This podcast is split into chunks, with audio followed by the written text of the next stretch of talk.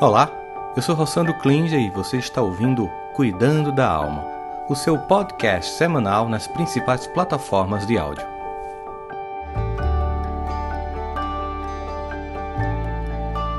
Bom, primeiro eu queria dizer para vocês que de fato eu nunca imaginei que eu fosse fazer um tema como esse. Eu nunca imaginei, sinceramente, que a gente iria falar sobre guerras, embora talvez seja o fato de que a gente ainda acredite muito, ou às vezes tenhamos uma visão ingênua do espírito humano no sentido de perceber como as pessoas às vezes criam uma expectativa de que nós avançamos mais do que de fato nós avançamos.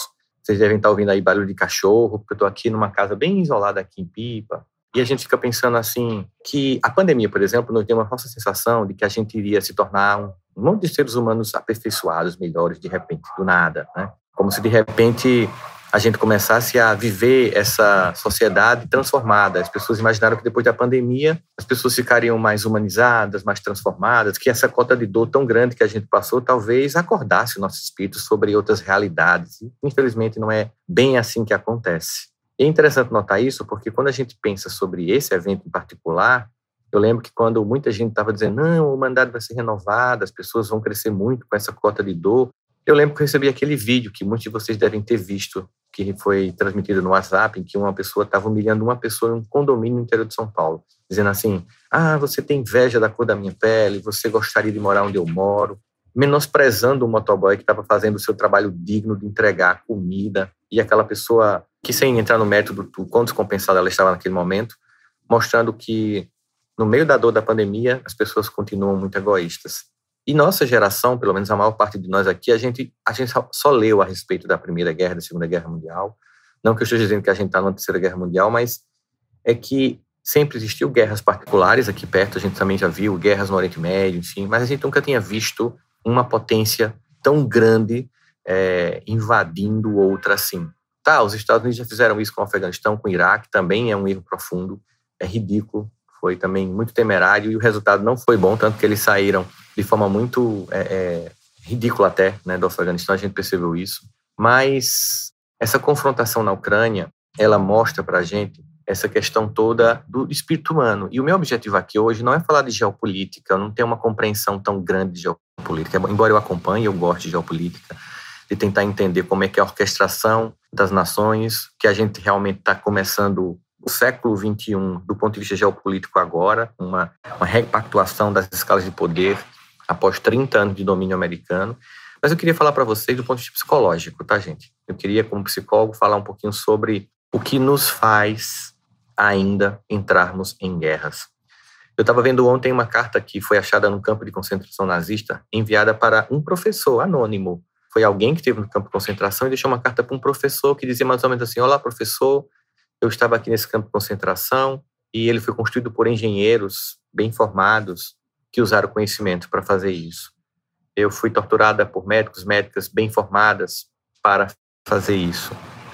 E, de um modo geral, essa pessoa estava apresentando um fato muito chocante para todos nós, apresentando o fato de que as pessoas que construíram os campos de concentrações, as pessoas que constroem armas, as pessoas que constroem os cyberataques, as pessoas que constroem toda essa tecnologia maravilhosa que também pode ser usada para a guerra, são pessoas que tiveram uma excelente formação que tiveram uma, uma assistência na escola do ponto de vista de desenvolver o seu cognitivo profundamente. E aí é que está a grande questão, é que essas pessoas tiveram isso, mas elas não foram estimuladas a desenvolver as capacidades éticas. É como se, de algum modo, essa guerra mostrasse para nós que toda vez que a gente pensa em nas maravilhas da tecnologia que nos cercam, que, por exemplo, porque computador falhou, estou usando três celulares para estar no Instagram, no Facebook, no YouTube, para falar com vocês. E essas tecnologias todas que elas nos cercam, que são encantadoras, estou usando aqui um, um 3G de um telefone, Wi-Fi da casa onde eu estou, pessoas em vários lugares do mundo acompanhando, vocês estão assistindo, eu me sinto acompanhado numa manhã, 6 mil pessoas ao vivo. Isso é fantástico, essa é uma coisa que a gente pode fazer e viver essa, essa experiência. Mas acontece que quando a gente olha para o fato de que essas tecnologias todas, se não forem embarcadas também com uma construção ética e moral das pessoas, elas sempre serão também, sobretudo, utilizadas para o mal. Elas sempre serão, sobretudo, utilizadas para a guerra. A grande questão para todos nós é quando eu procuro me desenvolver quando eu procuro crescer como pessoa, quando eu procuro crescer como profissional, quando eu procuro vencer profissionalmente, é uma coisa que todo mundo quer, todo mundo gosta eu procuro, no, no, momento em que eu estou desenvolvendo essas competências, no momento em que eu, por exemplo, estou desenvolvendo uma habilidade maior, eu quero aprender um novo idioma, eu quero aprender programação, eu quero aprender robótica, eu quero aprender, é, sabe, qualquer coisa que vá deixar o meu currículo melhor, que me torne mais capaz de empregabilidade. Toda vez que eu estou fazendo esse percurso em melhorar o meu currículo, o quanto do seu currículo você separa para se desenvolver como pessoa? E eu sei que pessoas como vocês, que assistem um programa como esse, o Cuidando da Alma, até pelo tema que a gente aborda aqui, pelo objetivo do Cuidando da Alma, que a gente faz todo domingo de manhã, aqui sempre ao vivo, que trata de desenvolvimento pessoal, a maior parte de vocês estão em busca desse desenvolvimento pessoal, mas quando eu digo você, nós, raça humana, quando a gente vai lá e faz um novo curso para melhorar o currículo, a gente contabiliza lá horas de desenvolvimento pessoal para que eu possa ser uma pessoa melhor, mais ética e mais capaz é, o quanto a educação no mundo tem construído é, em nós uma cultura de paz. Enquanto, enquanto vivemos nessa sociedade de conflito, como é importante termos comunicação não violenta, desenvolver a capacidade de, de entender que, além de falar várias línguas, que é importante, que é muito legal, eu preciso desenvolver a linguagem da empatia, da compaixão. Porque uma guerra como essa, mesmo para nós que não estamos lá diretamente envolvidos, ela é uma tragédia por si. Existe a nossa guerra urbana brasileira que mata talvez mais gente do que vai morrer nessa guerra. Ela é a contra-gotas, não é tão silenciosa como alguns querem fazer crer, ela acontece sempre o tempo inteiro. Mas quando a gente vê uma guerra desproposital dessa, a gente se pergunta é, o que, que nós não temos ensinado nas escolas? O que é que nós não temos dito às pessoas sobre a importância delas se desenvolverem como como sujeito, como alguém que é capaz de olhar para a vida e perceber o valor da vida do outro. É muito comum quando a gente vai fazer uma atitude de confrontação daquilo que é da essência, a gente desenvolver um raciocínio que é chamado de racionalização. É um dos mecanismos de defesa do ego desenvolvida na teoria psicanalítica de Freud, em que ele vai dar conta do fato de que muitas vezes, para fazer o inominável, para fazer aquilo que não tem sentido, para fazer aquilo que não é ético, que não é decente, nós criamos justificativa para nós mesmos, para que a gente possa se sentir um pouco apaziguados pelo fato de estarmos fazendo algo que vai de encontro às pessoas. E quando você olha para tudo isso, para essa experiência da vida, de entender que eu preciso às vezes criar uma racionalização, eu é, é, tipo você, como é que a racionalização funciona? Você começa a se dar justificativas para poder achar correto o que você está fazendo. E isso é uma forma de você tentar diminuir a própria cobrança da consciência. Isso para quem tem consciência. Porque quem tem consciência, sinceramente, gente, faz o mal e dorme bem. Sabe? Quem tem crise e que toma remédio para dormir à noite é porque tem consciência se instalando. E a consciência está cobrando. Talvez vocês pensem assim: essas pessoas não dormem de noite. Elas dormem. Não sei depois, no futuro. Não sei como vai ser o futuro dela, mas presentemente as pessoas que não têm padrões morais mínimos, elas dormem tranquilas. Quem dorme tranquilo, quem tem noites é, é, insones, quem perde o sono, são pessoas que estão se desenvolvendo moralmente, são pessoas que estão se tornando melhores moralmente. Essas pessoas perdem o sono. Nós perdemos o sono porque a gente começa a se incomodar com a nossa consciência. A gente começa a se acusar, o que você fez não é suficiente, não foi tão legal assim. Então, esse ganho de consciência dá uma intranquilidade mental que mostra avanço. Então, se você está de vez em quando não dormindo bem, seja bem-vindo ao mundo dos que estão avançando moralmente, que estão se cobrando, que estão querendo ser mais e melhor.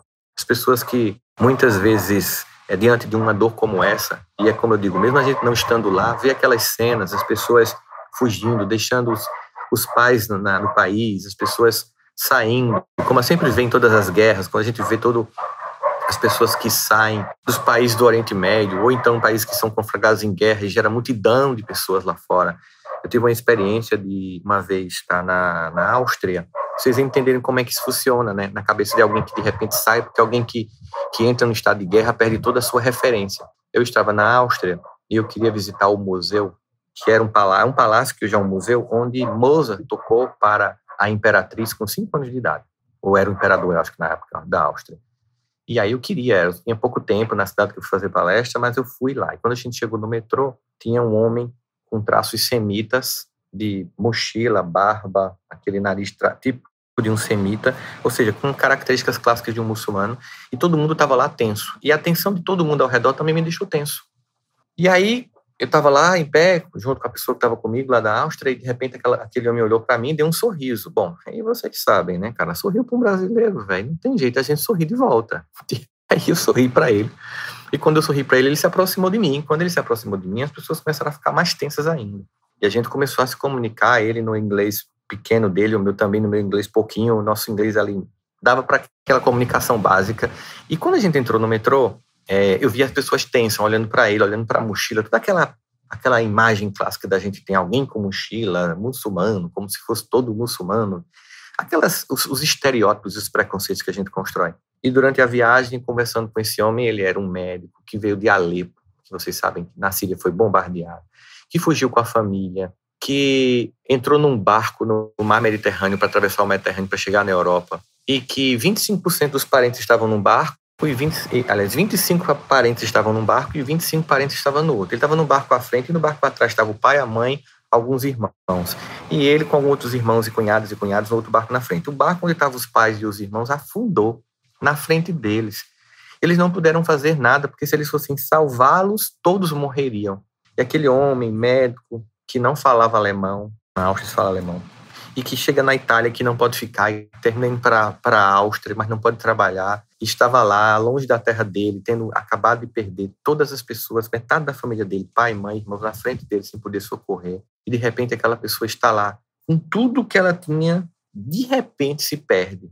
Toda uma história, toda uma história, toda uma, uma, uma destruição de sua trajetória.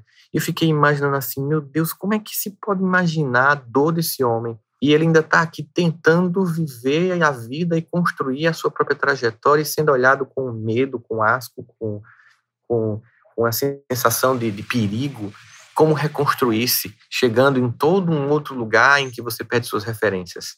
Então, a guerra e todas as formas de violência mostram quanto estamos ainda tão necessitados de, sabe de quê? De Deus. E embora muitos digam fazer isso em nome de Deus, ou já fizeram isso em nome de Deus, essa é a racionalização. Racionalização é quando eu crio uma ideia para mim que ela é falsa, para que eu me sinta em paz. Então, eu não estou invadindo outra, porque o outro é do mal. Eu não estou cancelando a outra pessoa, não estou saindo do grupo do WhatsApp porque aquele meu tio é do mal, porque aquela outra raça é do mal, porque aquele outro credo é do mal. E por isso eu posso, sendo eu do bem, intervir, matar. A racionalização está por trás, por exemplo, da escravização de pessoas. Pessoas escravizadas, elas foram escravizadas porque tinham um argumento de que elas não tinham alma, né? de que elas eram menores. Então as pessoas sempre criam uma, uma, uma explicaçãozinha. Sabe essa história que a gente fala muito hoje, guerra de narrativas? As pessoas sempre criaram narrativas pessoais para se justificar do mal que praticam, ou coletivas. E, e, e essas narrativas elas são tão absurdas que criam o nazismo, por exemplo. Sabe que muitas pessoas, muitas experiências foram feitas após 1945 para tentar entender como as pessoas foram tão manipuladas na época pela Alemanha, na Alemanha. São pesquisas incríveis que mostram o quanto nós somos vulneráveis a obedecer cegamente às pessoas, a não fazer aquilo que é correto. Você tem uma experiência que eu vou contar para vocês, foi o seguinte, eles fizeram experiência, fizeram várias experiências, e aí eu passaria horas aqui contando algumas dessas experiências para vocês, mas uma do professor Stanley Milgram, inclusive essa experiência está narrada numa série, numa, num documentário da Netflix, vocês podem assistir também, é um, é um filme, se eu não me engano, cujo nome eu não vou lembrar aqui agora, mas coloquem Stanley Milgram, Netflix, que vai aparecer esse documentário e vocês assistam. Era para saber o quanto os americanos eram suscetíveis a ordens como a do nazismo. Colocou pessoas com a mão numa placa para levar um choque a cada pergunta que era respondida errada. O choque é de 15, e subindo de 15 em 15, 15, 30, 45, até chegar a 450 volts. E as pessoas começavam a dar esse choque sem saber que era falso. Quem estava recebendo não recebia o choque verdadeiro, mas quem estava dando achava que estava dando o choque certo. E a pessoa começava a gritar, pedir, pare por favor, eu estou morrendo, eu sou cardíaco. E as pessoas continuavam dando choque. Foi quando algumas pessoas paravam e faziam assim, ele, ele não vai morrer? E aí Stanley Milgram, com o jaleco da Universidade de Yale, isso é uma pesquisa do governo americano, continua. E as pessoas deram choque, 65% dos alunos deram choques de até 450 volts, mesmo que falso. Eles não sabiam que eram falsos. Ou seja, 65% daqueles alunos, eles eram tão propensos a obedecer ordens absurdas quanto foram os alemães na época do nazismo. Aí a pergunta que fica é: e os outros 33%, 34%? O que, que tem neles que fizeram com que eles não fizessem o que todo mundo estava fazendo? O que que faz com que as pessoas façam o que todo mundo faz, mesmo quando é mal, é antiético, é indecente, é imoral, é a representação da morte? O que faz isso é falta de consciência pessoal e falta de espiritualidade de Deus. Observa esse padrão quando você vive isso o tempo inteiro na, na, na sua vida. Vou agora pegar essa pesquisa sobre obedecer a massa cegamente, fazer o que todo mundo está fazendo sem refletir, não ter consciência pessoal, nem princípios morais, nem capacidade de enxergar a própria vida. Exatamente, Kate. Esse filme chamado A Onda também é muito importante. A Onda é um filme que vocês podem achar, acho que está no YouTube, e talvez tenha uma versão dele no, na Netflix. A Onda explica muito perfeitamente como foi essas manipulações do nazismo. Mas olha só, essa mesma ideia, vou repetir aqui os padrões. Ó. Você obedece cegamente ordens sem questionar essas ordens. O padrão 2. Você faz porque todo mundo está fazendo e você não quer ser diferente dos outros, certo? Você faz porque a sua cultura diz que isso é certo. Então você diz, não, estou fazendo porque minha cultura está dizendo que está certo. Então o outro é inimigo, pode matar. E o que é que é e a perda de consciência pessoal. Agora vamos pegar essas mesmas hipóteses aqui sobre as pesquisas sobre psicologia das massas e como as pessoas manipulam, destroem as outras, e vamos trazer aqui para uma passagem bem conhecida de todos nós, que é a cena da mulher adúltera. Olha a cena da mulher adúltera. Aquela mulher, ela estava lá em adultério, e segundo as normas culturais da época e religiosas, que também eram as normas legais, ela deveria ser, deveria ser a onda no YouTube. O pessoal está dizendo que tem uma versão da onda no YouTube, aqui a Kátia Moreira. Obrigado, Kátia. Deveria ser apedrejada aquela mulher. Aqui não vou nem questionar o fato que o homem não estava para ser apedrejado também. Que aí a gente ia transbordar aqui essa discussão agora. Vamos lá. Então, ela começa a ser levada para o apedrejamento. O que, que acontece ali? O, a, o clássico. Há uma justificativa, ela traiu uma norma social, ela merece ser apedrejada, a minha cultura me diz isso, então eu posso fazer sem me sentir mal, sem me sentir um assassino, um assassino, sem me sentir um criminoso. Aquela mulher começa a ser levada pelas ruas da época, ali da Judéia, e a pessoa que estava lá conversando com o vizinho, de repente via aquela multidão com aquela mulher com pedras na mão, fazia sabe o quê? Pegava a pedra também. Porque estava todo mundo fazendo, eu não queria ser diferente, porque era cultural, estava se muito explicando. É, exatamente, a banalização de mal de, de, de Arendt é fantástica com esse texto e tudo que ela fala sobre isso. Então, quando a gente percebe isso, ou seja, a, a construção disso, Jesus está lá na ponta esperando essa multidão, que vem com consciência pessoal mínima, racionalizando a atitude do mal, se achando correto, achando que estão que estão corretos, corretos, vão construindo essa, essa própria narrativa para eles mesmos e essa narrativa cultural de que a mulher merece ser morta porque ela fez alguma coisa. E psicologicamente eles estão fazendo uma outra coisa clássica, gente, muito clássica. Eles estão projetando os próprios defeitos, as próprias sombras naquela mulher. É interessante isso vai acontecendo. Esse é o contexto. Está lá Jesus esperando. Quando você olha essa cena, você se perguntando por que, que ele não resolve logo isso? A mulher naquela angústia, não torna ela invisível, não faz ela flutuar, não transforma as pedras em areia para que ela não pudesse ser atingida pelas pedras, mas ele estava interessado em despertar, sobretudo, a multidão. Quando a multidão chega, Note que não é uma cena em que se faz um milagre no sentido de manipular as, a matéria ou a química, transformar algo em vinho, andar sobre o mar, não. É uma pergunta. Mas que pergunta, gente? Que pergunta incrível, porque quando ele pergunta àquele que nunca tiver pecado, que é a primeira pedra, o que ele está fazendo naquele momento é fazer com que cada pessoa pense sobre si. Aquela pergunta não foi feita para a multidão, aquela pergunta foi feita para cada indivíduo dentro da multidão. Então, Maria não é mais uma mulher no meio da multidão, João não é mais um homem no meio da multidão. Maria passa a pensar sobre ela, João sobre ele, e todo mundo recupera a individualidade. Dissolve o psiquismo coletivo. A primeira coisa que a pergunta faz é: esqueça do que todo mundo está fazendo. Você nunca errou? Aí você, opa, primeiro aquele choque. E aí, quando você pensa nisso, você pensa assim: de fato, quem sou eu para julgar? Se tiver consciência, lembra que eu falei? Só quem tem crise de consciência, quem perde noite em sono, de sono é quem está evoluindo moralmente, espiritualmente. Pessoas que não têm padrões mínimos morais, elas dormem muito tranquilas, não sei até quando, mas elas estão dormindo tranquilas, tá? E aí, as pessoas passam a refletir sobre elas, naquela cena da mulher adulta, vivem essa experiência de dor, de refletir sobre a sua própria sombra. Quando Jesus pergunta àquele que nunca tiver pecado, que é a primeira pedra, ele devolve para cada um a sombra que todo mundo estava projetando naquela mulher. Ó, tá, ó, aqui, ó. Então, devolva sua sombra. Eita, peraí, se fosse você que tivesse cometido um erro, você queria estar sendo apedrejado? Você queria estar sendo torturado em praça pública? E aí, quando a gente passa e, e, recupera a nossa própria humanidade, que a pergunta dissolve a multidão, faz com que cada um vivencie essa experiência, com que as pessoas olhem para si e percebam o quanto funcional ou não funcional é a sua própria trajetória, a gente começa a olhar para a vida e se perguntar assim: que outras competências eu, como ser humano, tenho que desenvolver? Que outras competências? além de aprender novos idiomas, além de aprender a calcular, além de construir tecnologias, não estaria também no momento em que todo o sistema de educação do mundo também deveria desenvolver a capacidade da gente aprender a se respeitar, a entender a diferença do outro, mesmo que eu continuasse pensando do meu jeito, respeitar a forma como o outro pensa. Mesmo que eu continue crendo do meu jeito, respeitar a forma como o outro crê. E essa incapacidade, porque ela é muito característica e mostra a necessidade que nós precisamos desenvolver em nós compaixão, empatia. Nós precisamos desenvolver um conjunto de competências socioemocionais, porque senão ainda vamos matar, vamos destruir, vamos ignorar a dor do outro, vamos nos justificar, nós vamos continuar achando que quem pensa diferente de mim deve ser morto, se não morto deve ser cancelado, se não cancelado anulado, deve sair do WhatsApp, é um parente com o qual eu não vou mais falar, e a gente vai se dividindo, se dividindo, mesmo no final de semana, cada um indo, indo para os seus cultos de confissão de fé, dizendo que amam a Deus sobre todas as coisas, mas não amam o próximo como a si mesmo.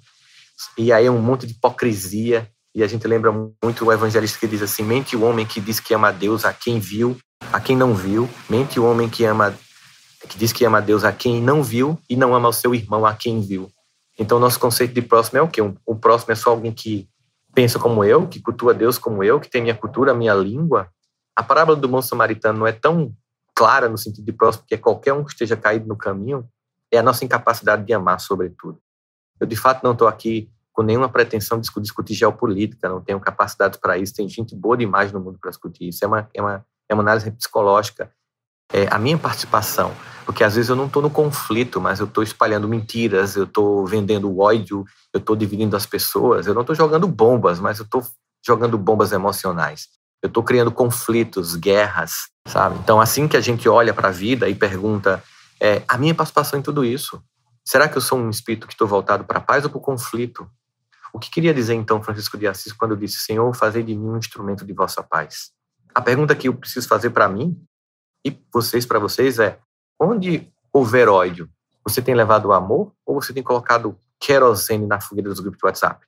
Porque a guerra não é somente um país invadindo o outro, nós podemos ter guerras pequenas aqui e que vão fomentando o espírito do desrespeito, da guerra, da incapacidade de confidência e tolerância. Onde eu, onde eu ódio que eu levo o amor. Eu tenho levado o amor, eu tenho sido aquele que apazigua, eu tenho sido aquele que conflita, que destrói. Então, é, é, é essa equação de eu faço parte do grupo que faz o que todo mundo está fazendo, perde consciência, se acha que é perfeito, que não tem defeitos, que pode acusar o outro, ou eu sou alguém que sou capaz de olhar para a vida e dizer assim: hoje eu fui uma pessoa que construí um dia mais justo, mais decente, mais humano.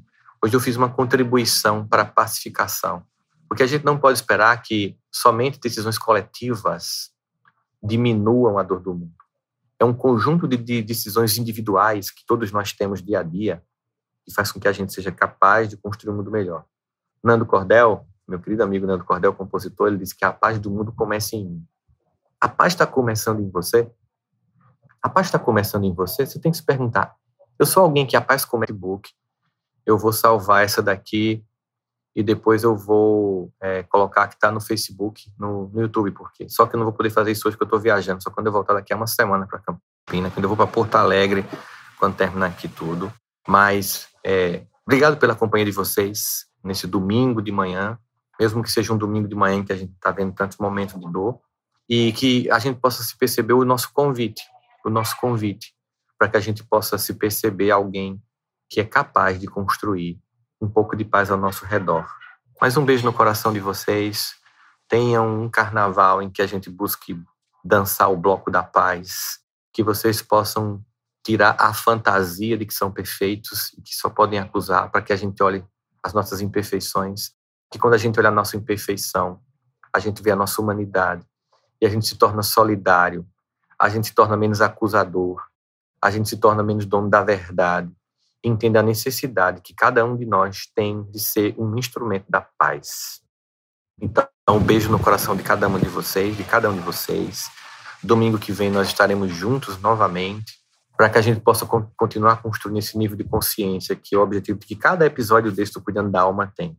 Então, tenha um, um carnaval com esse espírito muito mais de construção de potências da alma, de se, se, permitir ser um instrumento da paz, porque enquanto nós não temos capacidade de influenciar as conjunturas geopolíticas, que na geopolítica da alma, que na geopolítica do lar, nós possamos ser aquele que pacifica e não aquele que conflita. Um beijo no coração de cada um de vocês. Obrigado pelo carinho. Nos vemos domingo que vem. Né? Paz no mundo e que nós sejamos essa paz, começando de nós. Até mais, galera. Espero que você tenha gostado do nosso podcast de hoje. Este conteúdo é transmitido ao vivo todos os domingos às 10 da manhã pelo meu canal do YouTube. Trouxemos este conteúdo para as plataformas de áudio para que você possa continuar cuidando da alma durante a semana.